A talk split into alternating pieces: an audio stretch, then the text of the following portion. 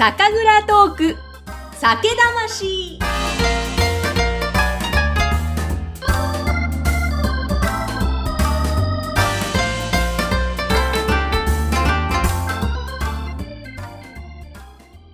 皆さん、こんにちは。酒魂の山口智子です。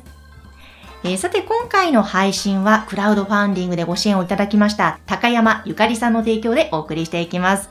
えーそして、今回は、埼玉県は比企郡小川町にあります、松岡醸造にお邪魔しています。お話を伺いますのは、次期7代目、専務の松岡翔さんです。よろしくお願いいたしますよ。ろしくお願いいたします。お願いします。あの、今一通り蔵見学させていただいた後なんですが、はいあの、お客様もいらっしゃってね、もう本当に松岡さん、流暢な。もうトークでい、えいえいえいえ、ありがとうございます。本当に松岡さんが蔵を一つ一つ丁寧に説明されるんですよね。そうですね。もう一人から対応していて、えええー細かいところまでご案内を、はい、していましたね。はい。これはもうずっと担当されてるんですか？そうですね。やっぱりあの、私が担当することによって、なんでしょうね。蔵人の、あまあ、まあ、蔵元の思いというか、あーそういうところが伝わるのかなということで、はい。昔からやっておりますね。へえ、素晴らしい。もう本当にぜひ皆さん、足をお運びいただいて、はい。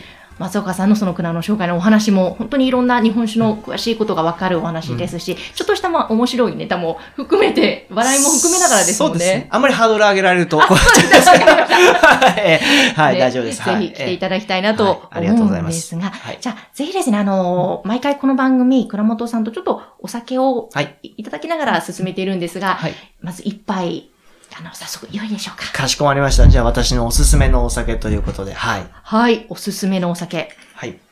三門松プレミアム赤岩大町純米原酒というお酒になりますね。へーはいまたラベルが深い紫色でかっこいいイメージ。そうですね。お町をイメージして、はい、作ったラベルになりますね。なるほど。まあ、はいお町といえば、おマチストという名前もあるぐらい有名な、まあ、ファンの方がすごくはい。根強くいらっしゃいますよね。そうですね。えーまあ、弊社の場合は、実はこのお町が誕生してから、まあ、誕生したのが大体1850年代なんですけれども、弊社の創業も1851年ということで、えーまあ、ゆかりがあってですね、えー昔から使ってるお米なので、割と使いやすいお米になってると。はい。そうもう昔からお町を使ってらっしゃる。そうです。まあ、日本最古の酒米というところもありますんで。はい。ええーではちょっと早速いただきたいと思います。では、よろしくお願いいたします。。よろしくお願いしますす。乾杯。乾杯。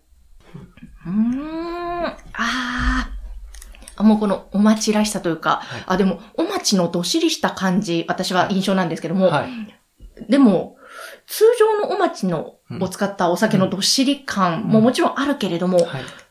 これまろやかですごくスーッと入ってくる感じがします。そうですね。このお酒は、実はあの弊社昔からですね、お町っていうのは使ってるんですけれども、うん基本的には大吟醸クラスによく使っていたんですね。はい。えー、なので、えっ、と、これまでは38%精米とか、そういう構成白のものに使っていたんですけれども、えー、さいまあ、こちらはですね、実は80%精米なので、20%しか削ってないんですよ。ちょっとお米のこう、旨味っていうのを、うんもうフルに引き出したいなということで、あえて削らないということを行ったんですね。でも、まあ、お町って、まあ、基本的にこう、結構雑味だとかもこう、出やすいようなお米ではあるんです。まあ、綺麗に作れるんですけど、特徴的な味わいも出やすいっていうところなんですけど、基本的にこの蔵は、あの、私が好きなお酒しか、まあ、出さないので、はい。えー、このお酒は辛口に振ってます。あお町って甘口のお酒結構多いんですけへどー、あえて辛口、日本酒度プラス11なんで、ーものすごい辛いと思いますね。うんうんはい。なんかスパッと切れる感じと、なんか後からすごくなんかいい香りが口の中うにん、そうですね香って。くる感じもします。まあ、銀醸花というよりはちょっとマスカットのような、こう、爽やかな香りですね。が強いかなと思いますね。はい。でも美味しい。すごい飲みやすい。80%なんですね。飲みやすい。80%でここまで綺麗っていうのもなかなか珍しいのかなと思いますね。そうですね。はい。本当綺麗、雑味とかええ感じさせないですね。はい。ええーでは、今お酒をいただいたところで、まずは、あの、松岡醸造さんのことを知らない方もいらっしゃると思うので、あの、蔵のお話を伺いたいんですけども、やっぱり特徴としてすごくお水にあるのかなととてえも思ったんですが、そうねはい。本当に特徴的なお水ですよね。ここは変わってますね。うんはい。えー地下130メートルから引いたお水になりますね。はい。えこの香水ーでしたっけ、うんうんそうですね。はい。えーその中でも本当に珍しいわけですよね。そうですね。あのーそうなんです。ここのお水っていうのは石灰岩系の香水でして、皆さんが想像する香水って、あの、まあ、例えば海外のコントレックスだとか、結構硬いお水を想像するんですけれども、ここちょっと変わってて、要は鉄分がほとんどなくて、石灰岩系なので、飲むと、硬いというよりは少しこう、膨らみがあるというか、味わい深いような、まあ、お水になっているということになりますね。はい。ええーじゃあ、不思議、コース硬いはずなんだけども、硬さはなく。そうなんですよ。はい。単純な数値で言うと、高度が 148mg パーリットルっていう、まあ、ドイツ高度になるんですけれども、えーまあ、まあ、香水に当たるわけなんですが、あの、もっと硬いお水で作ってる蔵はあるんですね。なんですけれども、基本的には鉄分とかが入ると硬くなるので、えっ、と、お水を作るときに加工しなければいけないんですよ。うんっていうのはお酒にとって一番良くないのは鉄分ですから、はいなんですけど、ここのお水っていうのは鉄分がほぼないので、うん。もう完全な無加工でお酒作りに使えるという、かなり変わった、はい、ところになりますね。えそれで醸される、その日本酒ん。に、その、それぞれにそのお水の良さというのはどういうふうに出てくるどうやって使ってらっしゃるんですか？あのですね、基本的にはその中に入っているカルシウム分とかは、酵母の発育を高める作用があるんですね。うんうん、で、お酒の香りを出そうとすると、それって真逆の効果になってきて、っていうのは、あの、酵母菌って、まあ、人間でおける火事場のバカ力と一緒なんですけれども、えっ、と、より厳しい環境下に置かれることによって香りが出やすくなってくるんですね。えなんですけど、お水によって、こう、香りがより出にくいような環境になってしまうので、あえて、こう、発酵、まあ、低温発酵できるタンクを使ってですね、温度をより下げながら、うんえーより厳しい環境下に追い込むことによって、香りを出しながら旨味も出すという作りをしてますね。はい。なので、お水に特化させてというか、うんこのお水の特徴をうまくつかみながら酒造りするように心がけてますね。あそうなんですね。なんかやっぱり松岡醸造さんでしか出せない味になっているわけ。そうです。あの、おかげさまで最近は三門松味なんて言われるように、はい、なりましたんでやっぱかなり特徴的なコクですね。はい。コクと旨味っていうのはこの蔵ならではだと思いますね。うんはいそうなんですね。ええ、そして、あの、すごく面白いなと思ったから、もともと新潟でえうん。蔵をやっていらっしゃって、ここに移転されてきたわけですよね。そうですね。まあ、江戸時代の話ではあるんですけれども、はい。まあ、初代もここのお水っていうのを、まあ、に着目して多分蔵を作ったんじゃないかなっていうのはありますね。その証拠に、まあ、江戸時代なんで地下130まで掘ることはできないわけですけれども、はいこの蔵の近くには鍾乳洞があって、え同じようなお水がそこから取られるということで、そういうお水を見て、えここに来たんだと思いますね。はい。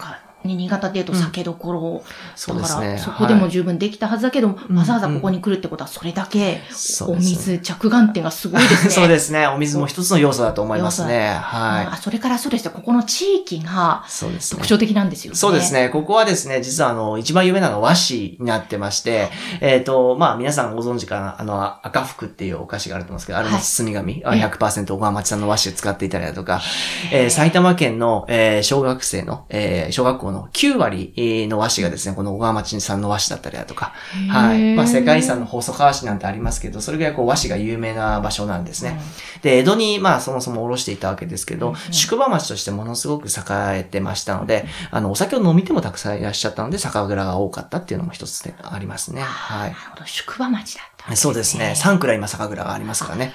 ね、小川町で3蔵なんですよね。そうなんですよ。人口3万人切ってるようなちっちゃな町なんですけど、そこに3蔵あるって他探してもないので、えーそれぐらい酒蔵が、まあ、密集してる場所だと思っていただければと思いますね。うんはい。あでもそれだけ、まあ、昔は人がそうやって通って宿場町でもあったし、はいお水もそれだけ美味しいものが取れるし、で、きっとお米とかもはいってことなんでですかね。そうですね。はい。お米もまあ別の場所からもこう入れやすかったですし、あの、江戸に物資を下ろすための中継地点でもありましたので、うんということで、もうね、すべてが揃っていた。酒造りには最もこう、好条件だったということで、えーここで始めたんだと思います。ね。はい。えーそこでですね、松岡さん、さっきもおっしゃってました、まあ、お水も特徴的ですけど、い。ろんなこだわりを持って作っていらっしゃると思うんですが、自分の飲みたいお酒をはい。もう作ると。はい。えー。そこに至ったのは、どういう経緯があったんですそうですね。あのー私がこの蔵に入ってから今11年目になるんですけれども、最初の頃はですね、えっと、営業で結構回っていたんですね。あ、もちろんその前酒造りをいろいろした上で、こう営業とかを都内にやって、で行っていたんですけれども、まずもって、あの、埼玉の蔵なんで、東京の方の酒屋さんとかにお酒を持ってって飲んでもらおうとするんですけれども、もう最初から埼玉のお酒なんかいらねっていうふうに 言われてしまっていたんですね。ものすごくそれが辛くてですね。はい。で、えーそこからはこうトレンドに合わせたお酒を作ろうとして、えーうん。ここまでのトレンドは例えばこう甘口だとかがすごく多くてフルーティーなお酒もそうですけれども、そういうお酒を作ろうとしてずっとこうやっていたんですが、なんかちょっと面白くなかったんですよ。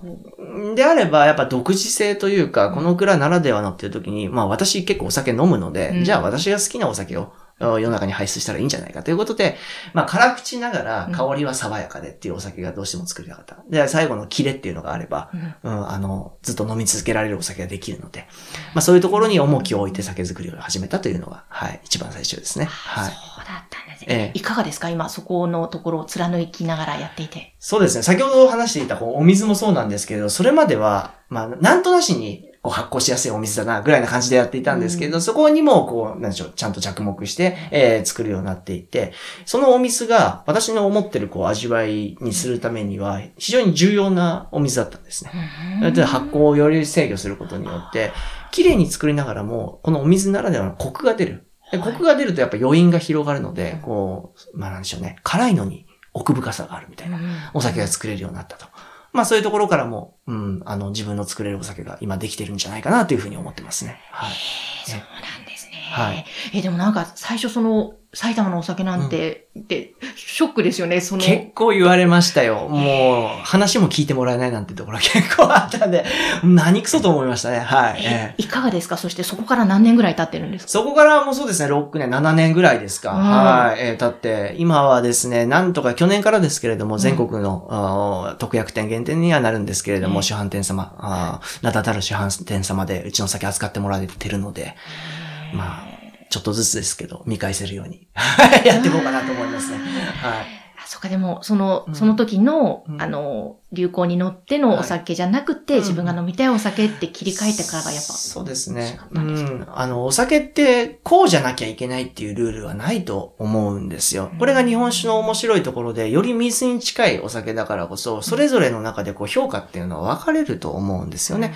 だから飲み手にとっていいお酒っていうのは、まあ私も飲み手なわけですから、うん。いろいろ考えていくと正解は一つじゃないので。うん、だったら、まあ、なんでしょうね。うんと、その、一つの流行に沿ってお酒を作るっていうのは一つ大事かもしれないんですけれども、そればかりじゃなくって、やっぱり単純に飲んで楽しめるとか、単純に飲んで美味しいお酒っていうのを作るっていうのが一つ大事なんじゃないかなと、はい、思ってますね。はい。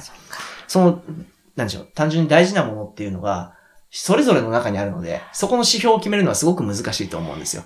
だったら自分が好きなお酒を作っちゃおうっていう、はい。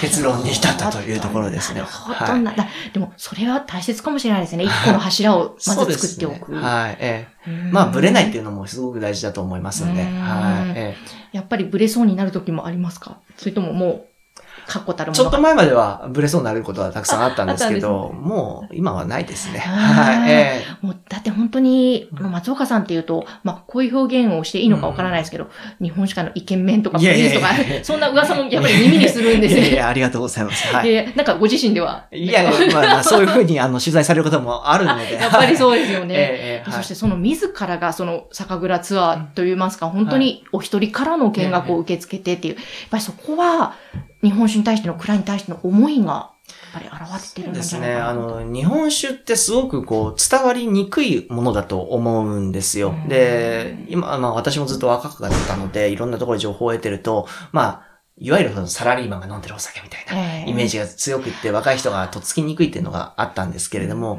あの、入り口はどうでもいいと思うんですよ。うんとにかくこういうお酒があるよっていうのを知ってもらえればまずはいいと思う。うんその中で自分の中で選定してもらえば、うん好きじゃなければ別に飲まなければいいですし、好きになればハマっていただければというところで、とにかく間口を広くということでいろいろやってきたというところですね。はい。ええなるほど、そうですね。まず入り口でうん。飲んでみて美味しいって思ってもらうための。